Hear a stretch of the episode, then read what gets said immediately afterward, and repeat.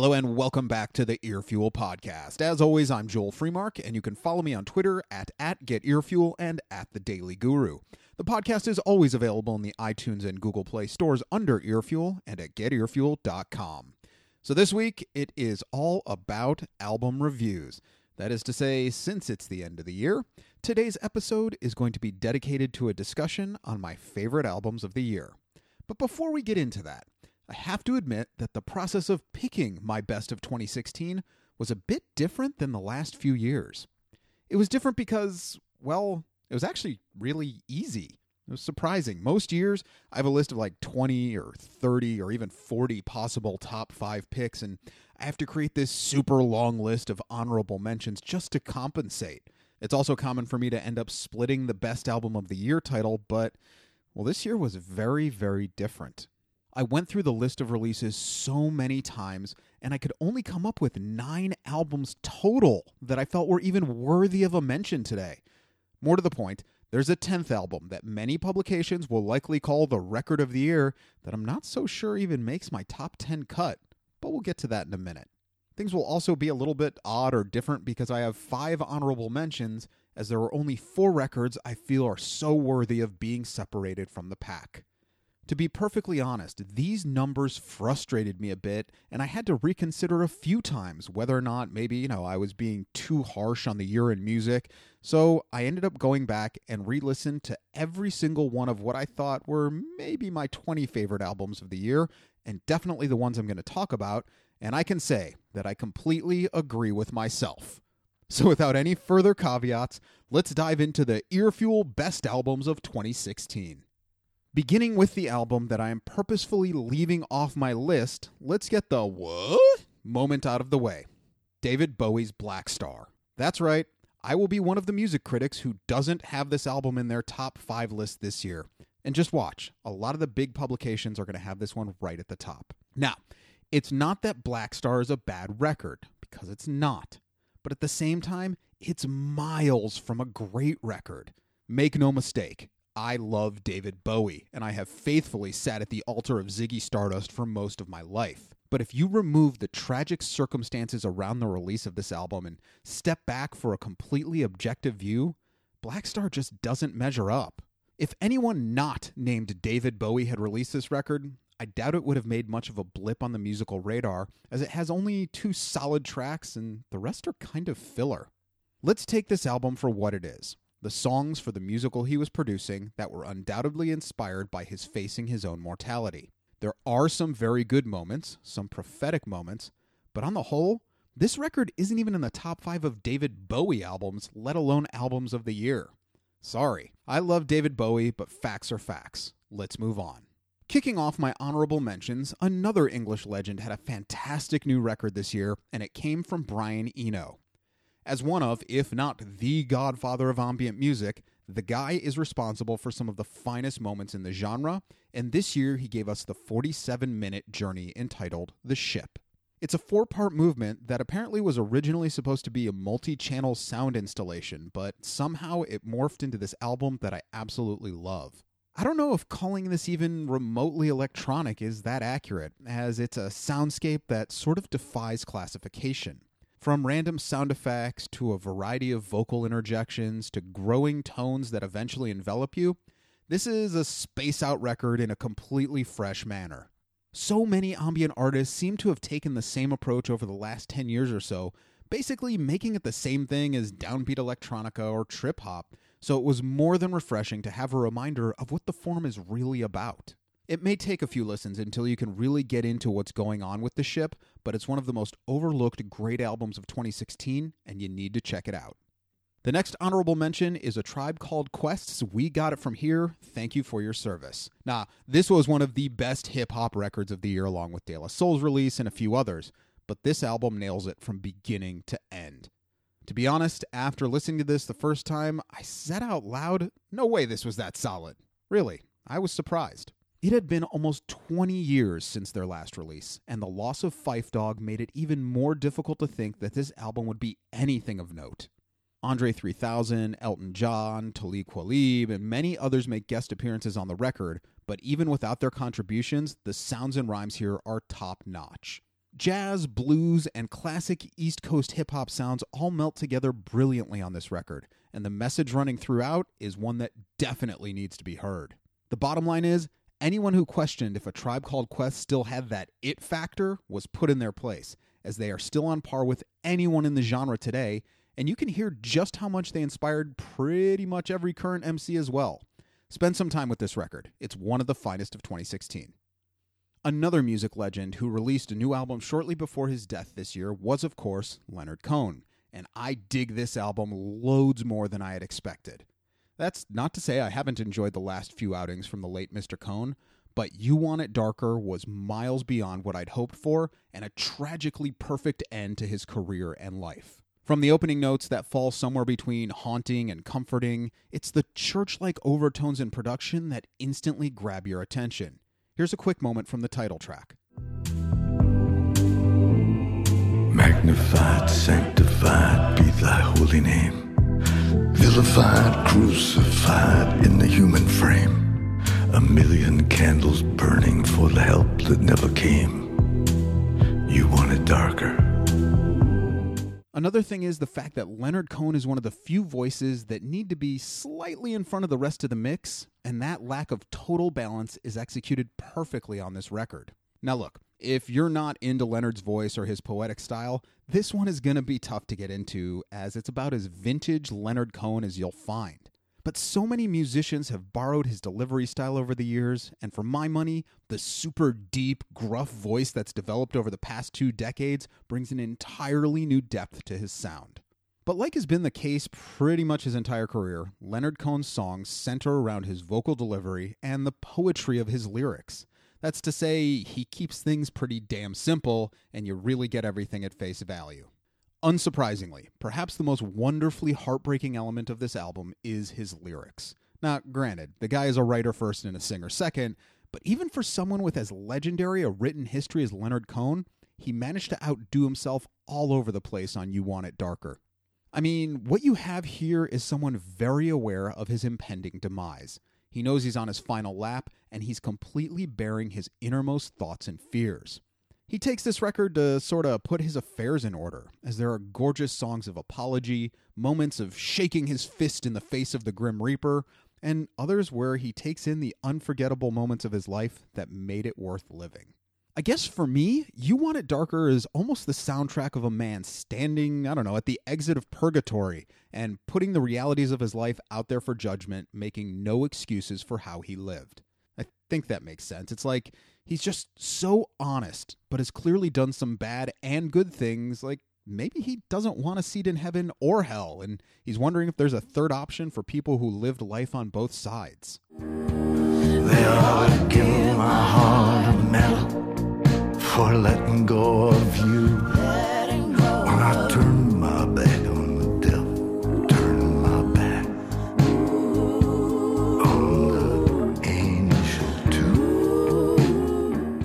I like this album. I really do. It's not the sort of record I'm going to reach for all the time, but when my soul needs a certain sound and mood, man, this one is going to deliver big time.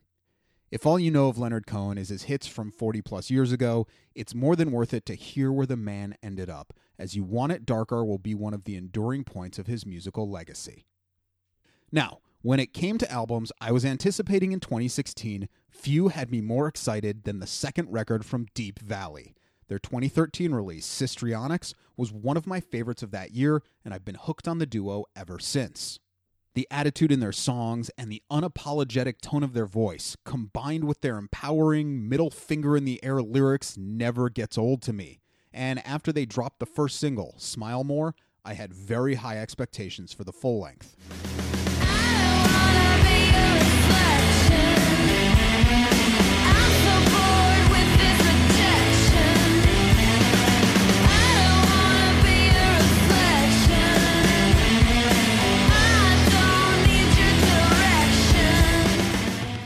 From Lindsey's fuzzed out guitar stomps to the chaotic control of Julie's drumming, there's just no band that can deliver lo fi, bluesy guitar rock with the consistency of Deap Vally. Oh, wait, you know what? I just realized I haven't mentioned the name of this album, and it's one of my favorites ever. This record is called Femejism. Yeah, awesome.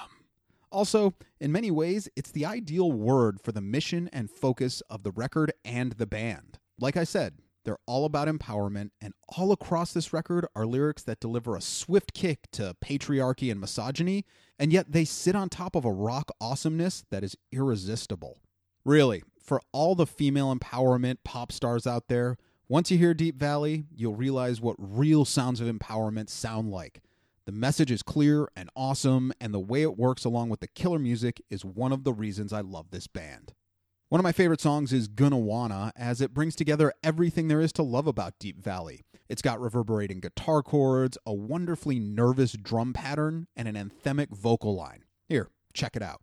Drowning under magazines and politics and get rich schemes and tendering to beat the rest and making sure my profile's best. Maybe it's the latest trends or looking at the lives of friends or bombing on a lack of likes or maybe I don't give a fuck. Damn, I love that song. But the entire first half of this album just makes you want to crank it louder and louder, and this kick ass thump that in many ways is their calling card is better than ever. This is also an album that runs the perfect length. It rocks your face off, and then it's done. The songs have zero pretension and are almost punk rock in their economy of notes. But at each turn, they get the point across, and it's hard not to have a grin on your face. These songs are able to shimmer and stomp in a balanced way, and this is one of those records that I am more than happy to hand to people who try and say rock is dead in 2016. Believe me, rock is alive and well and ready to kick in the nuts. Go grab this album and let femejism blast all in your ears. Yeah, I said that. Moving on. I will freely admit that when Iggy Pop announced he was releasing an album with Josh Homme, I had my hesitations. I've not been a fan of the last few Iggy solo records nor the final offerings from the Stooges. Not to imply that the greatest rock frontman ever was losing a step, because he wasn't, and he hasn't, and he never will, but it just seems like the studio isn't working for Mr. Osterberg lately. And for those of you not as big a music nerd as I am, James Osterberg is Iggy Pop's real name. So, when the album came out, I was giddy with how wrong I was. Post pop depression is wonderfully dark with just the right amount of badass and angst. It's got this brilliant swing sitting underneath every song, and it's very quickly clear that Josh Homme is actually the ideal candidate to lead Iggy's backing band. Though unexpected, there's just this sonic synchronicity between the two that cannot be denied, and I think some of it may come from the fact that Homme and company came into the situation with a very strong musical identity, and then they blended it with Iggy's sound, as opposed to so many projects where a fantastic group of musicians just sort of become another backing band following a preset form. From the melancholy sway of the album opener to the odd, imposing bounce of German Days to the brilliant twang on In the Lobby, the band pushes Iggy all over the place in terms of tempo without ever damaging the perfectly created, somehow fragile mood. Here, check out a bit from Break Into Your Heart.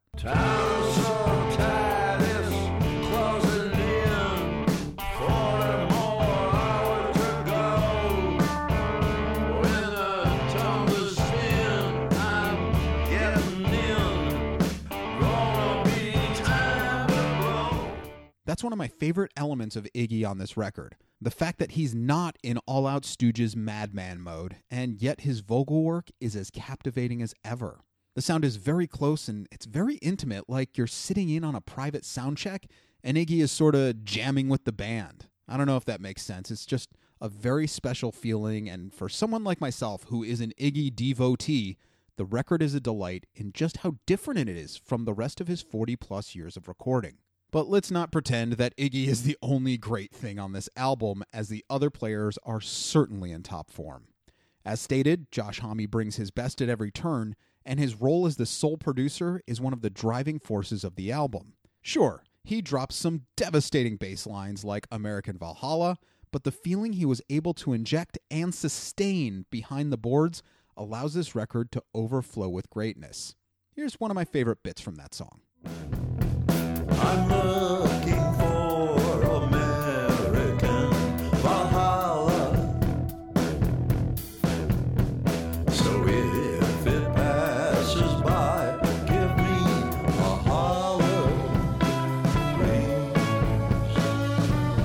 The rhythm section kills it as well, and they quickly lock in together.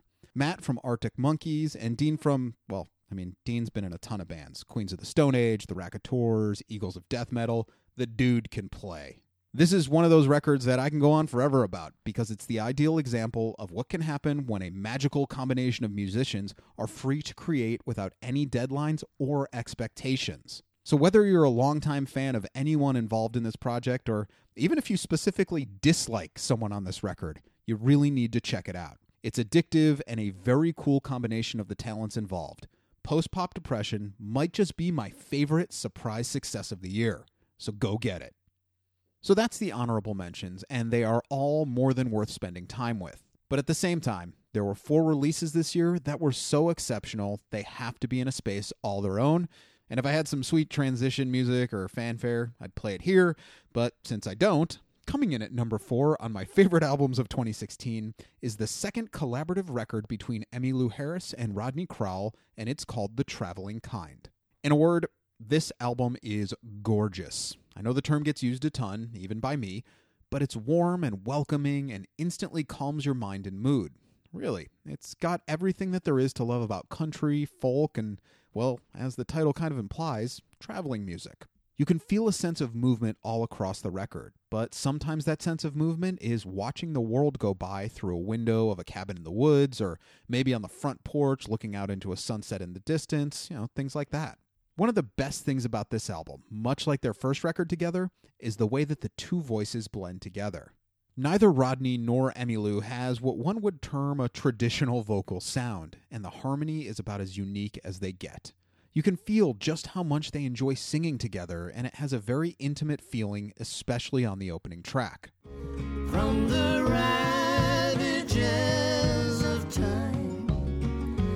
But the first and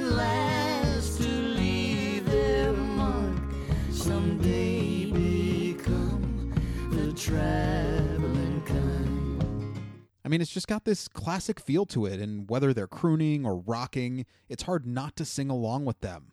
That's one of the greatest things about their harmony. They leave plenty of room for you to get involved, and these lyrics are so wonderfully written that you'll love singing them. But at the same time, they show on this record what balance in vocals is all about.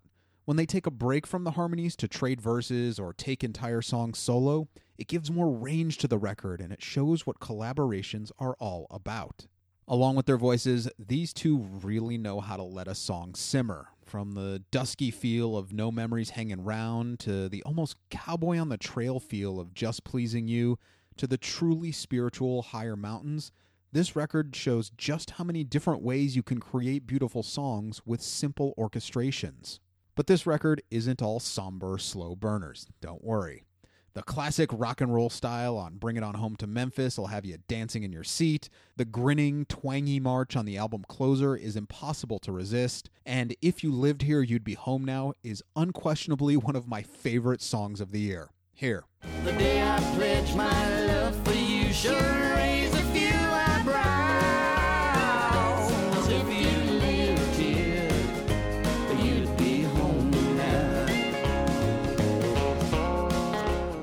I don't know. It's just one of those songs that sort of has the vibration of life to me. I love it and I can't get enough of it.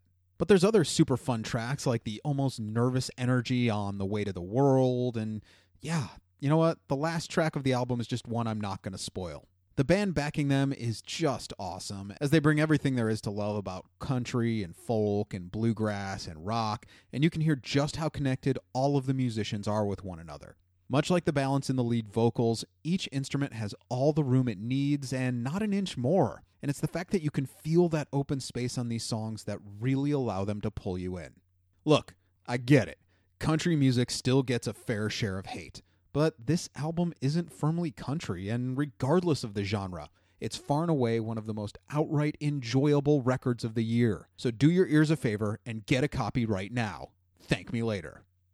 Just three more to go, and occupying that third spot is what I see as the most heartbreaking record of the year, and quite possibly the most heartbreaking record ever Nick Cave and the Bad Seeds Skeleton Tree. Now, I spent a great deal of time during the initial review of this album discussing the real life situations that impacted this album. And for those of you unaware, during the recording of this record, Nick's teenage son died in a tragic accident. So, this album is very much a trip through the agony and grief of a father. I say that up front because this album is unrelenting in its focus and, quite honestly, a bit hard to endure at times. This is because Nick is as raw and unguarded as ever, and for someone like Nick Cave, who rarely holds back in the first place, this record is crushingly sorrowful at almost every turn. I mean, Nick has made much of his career from giving completely unguarded emotion and relentless honesty, but it's different here. The level of just how personal this material is gives a completely different tone to his voice. While we've heard him lament on lost love and frustration over the years, what you have here is the true voice of heartbreak. When his voice wavers a bit or sounds completely defeated, you can tell it's because it's sort of all he can muster from these lyrics.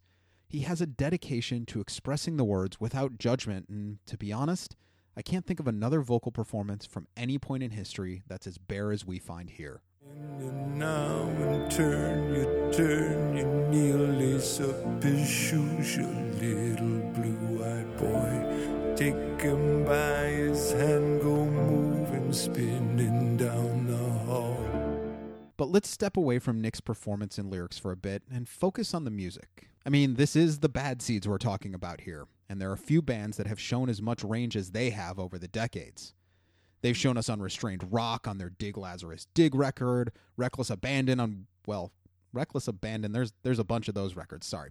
Let's refocus and say that there's nothing the Bad Seeds can't capture on tape in terms of mood, but Skeleton Tree really takes things to an entirely new level. I think the fact that they all went through this with Nick and his family and have known them for so long allowed the band to sort of, I don't know, almost channel the bleakness and heartache into different musical forms. Whether it's the somewhat feedbacky dirge of the opening track, to the almost holy feeling of distant sky, to the floating feel that you get on the title track, the Bad Seeds manage to give Nick all the space he needs to express his misery, but keep him focused enough that each song is outright stunning. That's the trick here. It's the fact that they can have a slightly upbeat, kind of bright orchestration like that on Rings of Saturn, or an almost nervous feel like on Anthrocene, but it's the fact that they do this without ever jolting the mood or focus that serves as a testament to what an extraordinary band exists here. Her eyes that look at me through her rainy hair, two round holes where the air buckles and rushes in. Her body moon blue as a jellyfish, and I'm breathing deep, and I'm there, also not there. I'm spurting ink over the sheets, but she remains completely unexplained. Or maybe I'm just too. But make no mistake, this record gives no real respite from the mournful over and undertones until nearly the last second of the record, and even that is, well, it's, it's just enough to keep you from collapsing in tears, I think. This isn't a record for a road trip or, well, whenever you're trying to have a good day, but if you want to understand the power that music has to convey the feelings of another deep into your soul, you'd be hard pressed to find an album that does it better. Anymore, not even today, no matter how hard Skeleton Tree is both an extraordinary and graceful musical achievement, and I have to think that it was one of the key elements in Nick finding some way to deal with the grief unexpectedly thrown into his life. If for no other reason than to experience just how powerful music can be, this one has to be on your list. And due to what a special musical achievement this really is, and just how much it continues to captivate and move me, it's more than worthy of being called one of the best four records of 2016. Okay, whew, let's take a breath for a moment. That that record, uh, yeah, I I promise it is all uphill from here in terms of mood, but that album needed its due. Um, here, you know what? Uh, on the count of three, everyone say the name of an animal that only stands on two legs. That's not a human. Now, the more people around you, the louder you should say it. Okay, okay. Animal that stands on two legs. Say it on the count of three. Ready? One, two, three. Kangaroo. Did you did you say kangaroo? You said bird?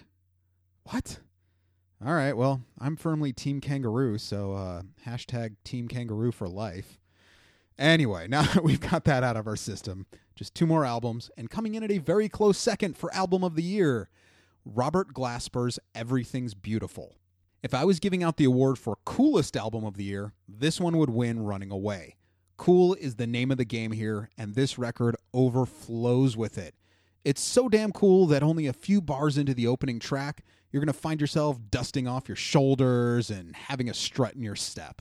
Now, this album actually has a rather unique origin, as Glasper was originally brought into the Don Cheadle Miles Davis biopic to handle some of the music reworking. And during that process, Glasper got a ton of ideas on new ways to kind of reimagine the Miles Davis catalog. So, after getting permission from the Davis estate, Columbia Records gave him complete access to their audio archives and master tapes, and Glasper basically used these as jumping off points for the different songs on the album. He took the Miles Davis studio tapes as inspiration, and parts of these master tapes actually weave across the tracks. But this is very much an original musical work, and there are instances on this record where one can argue Robert Glasper as the most talented musical creator of his generation. But let's get back to the cool, shall we? This album is just beyond terms like smooth. It's got this slick flow to it that surpasses damn near everything else in history. It's a throwback vibe that has a very modern flair as Glasper effortlessly fuses together jazz and hip hop and soul and many other sounds into this shimmering, simmering sound that will have you hooked in an instant. This is really what musical fusion is all about, as he takes elements from all over the sonic spectrum and creates something entirely new from them. It's beyond blending, it's it's completely new creation and that's the magic. Glasper managed to tap into the essence of Miles Davis and the essence of all of these genres and I don't know, it's it's sort of the soundtrack to cool culture if that's a thing. And you can also feel the urban experience of the 70s to today in these tracks.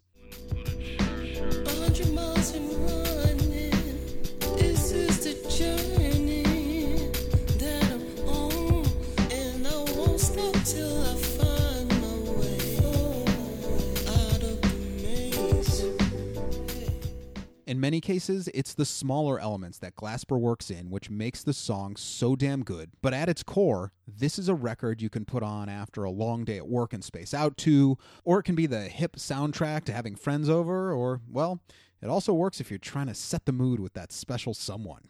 The way these tracks flow together is outright flawless, and with the range of collaborators, the songs are able to stretch even further across the sonic spectrum. Oh, and did I mention Erykah Badu makes an appearance on this album? Yeah, Badu. I'm through. I've closed the door. Don't come. That's what she said. So long. Every second of this album oozes cool. There's no way around it. Really, I just can't say it enough. This is also the sort of album that, regardless of your musical preference, you're going to dig on big time. If people go ahead and call this the best album of 2016, I won't argue, as it's a magnificent and sadly underrepresented musical achievement that you must, must, must, must go check out. Get on it. So I suppose that brings us to the final record, my favorite album of the year, as it were. I will admit that when this was released all the way back at the beginning of the year, well, allow me to quote myself from February 19th. Honestly, I can't say enough about this album, and I know it's going to be a major contender for my album of the year at the end of the year. That has held true, as there's no other record I played more or enjoyed more in 2016 than Eerie Wanda's absolutely magnificent album, Hum. I really don't know where to start with this record, as from the moment I first heard it, I was completely hooked. The funny part is, on a lot of levels, records like this rarely have such an impact on me, but every element of Hum is in perfect order and balance, and the music is just. The music is just blissful without always having to be slow or single dimensioned. As the album plays out, you keep saying to yourself that the next song just can't be as enjoyable as the previous, and yet the band manages to prove that wrong at every single turn. Each song has its own special feel, and yet they flow seamlessly from one into the next. I just can't put into words how refreshing Hum remains after nearly a year, as it stands almost completely alone in terms of having close musical peers. That is to say, there's really nobody else in music making songs like these, combining blissed out, almost ethereal vocals at times with wonderful hooks and sounds, but again, doing all of this whilst keeping you completely giddy from song to song. So let's break this down starting with the vocals. Marina's voice flows with this subtle strength that you don't hear very often, and there's nothing on the musical scale that's off limits to her. This range allows the songs to go in so many more musical directions than you might expect, and even in the course of a single line, she can run from beautifully deep murmurs to higher octave plays.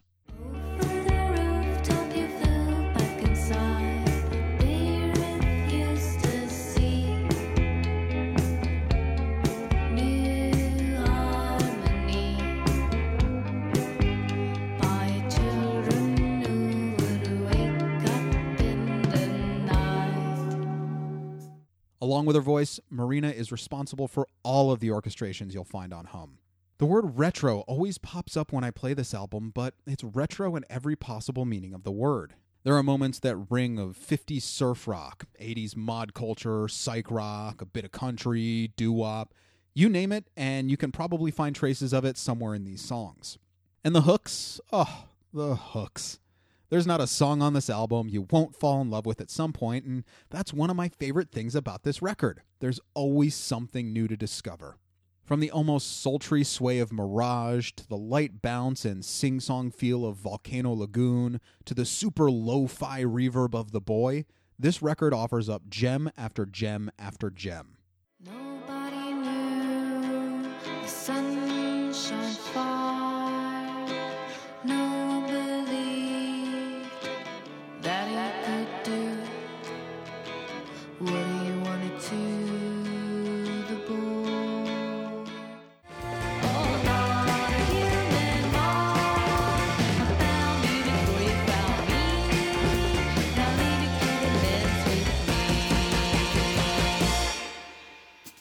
oftentimes, it's the more subtle musical choices that really make these songs special. Whether it's the light guitar fill on I Am Over Here, the addictive spin of To Dream Again, the Dick Dale esque feel of Vinny, or so many other elements, Hum is truly an extraordinary musical achievement. The band as a whole are absolutely fantastic, boasting one of the most impressive rhythm sections you'll find anywhere on the planet. And I think that's the key here. The level of musicianship is incredibly high, but they manage to keep their egos in check for the benefit of the actual music. That is to say, they allow the sum to become far greater than the parts. And in some ways, I think this band has forged an entirely new musical sound all their own. I'm just really not sure how to define it as it crosses into and pulls from so many sources. It's just, well, it's Eerie Wanda.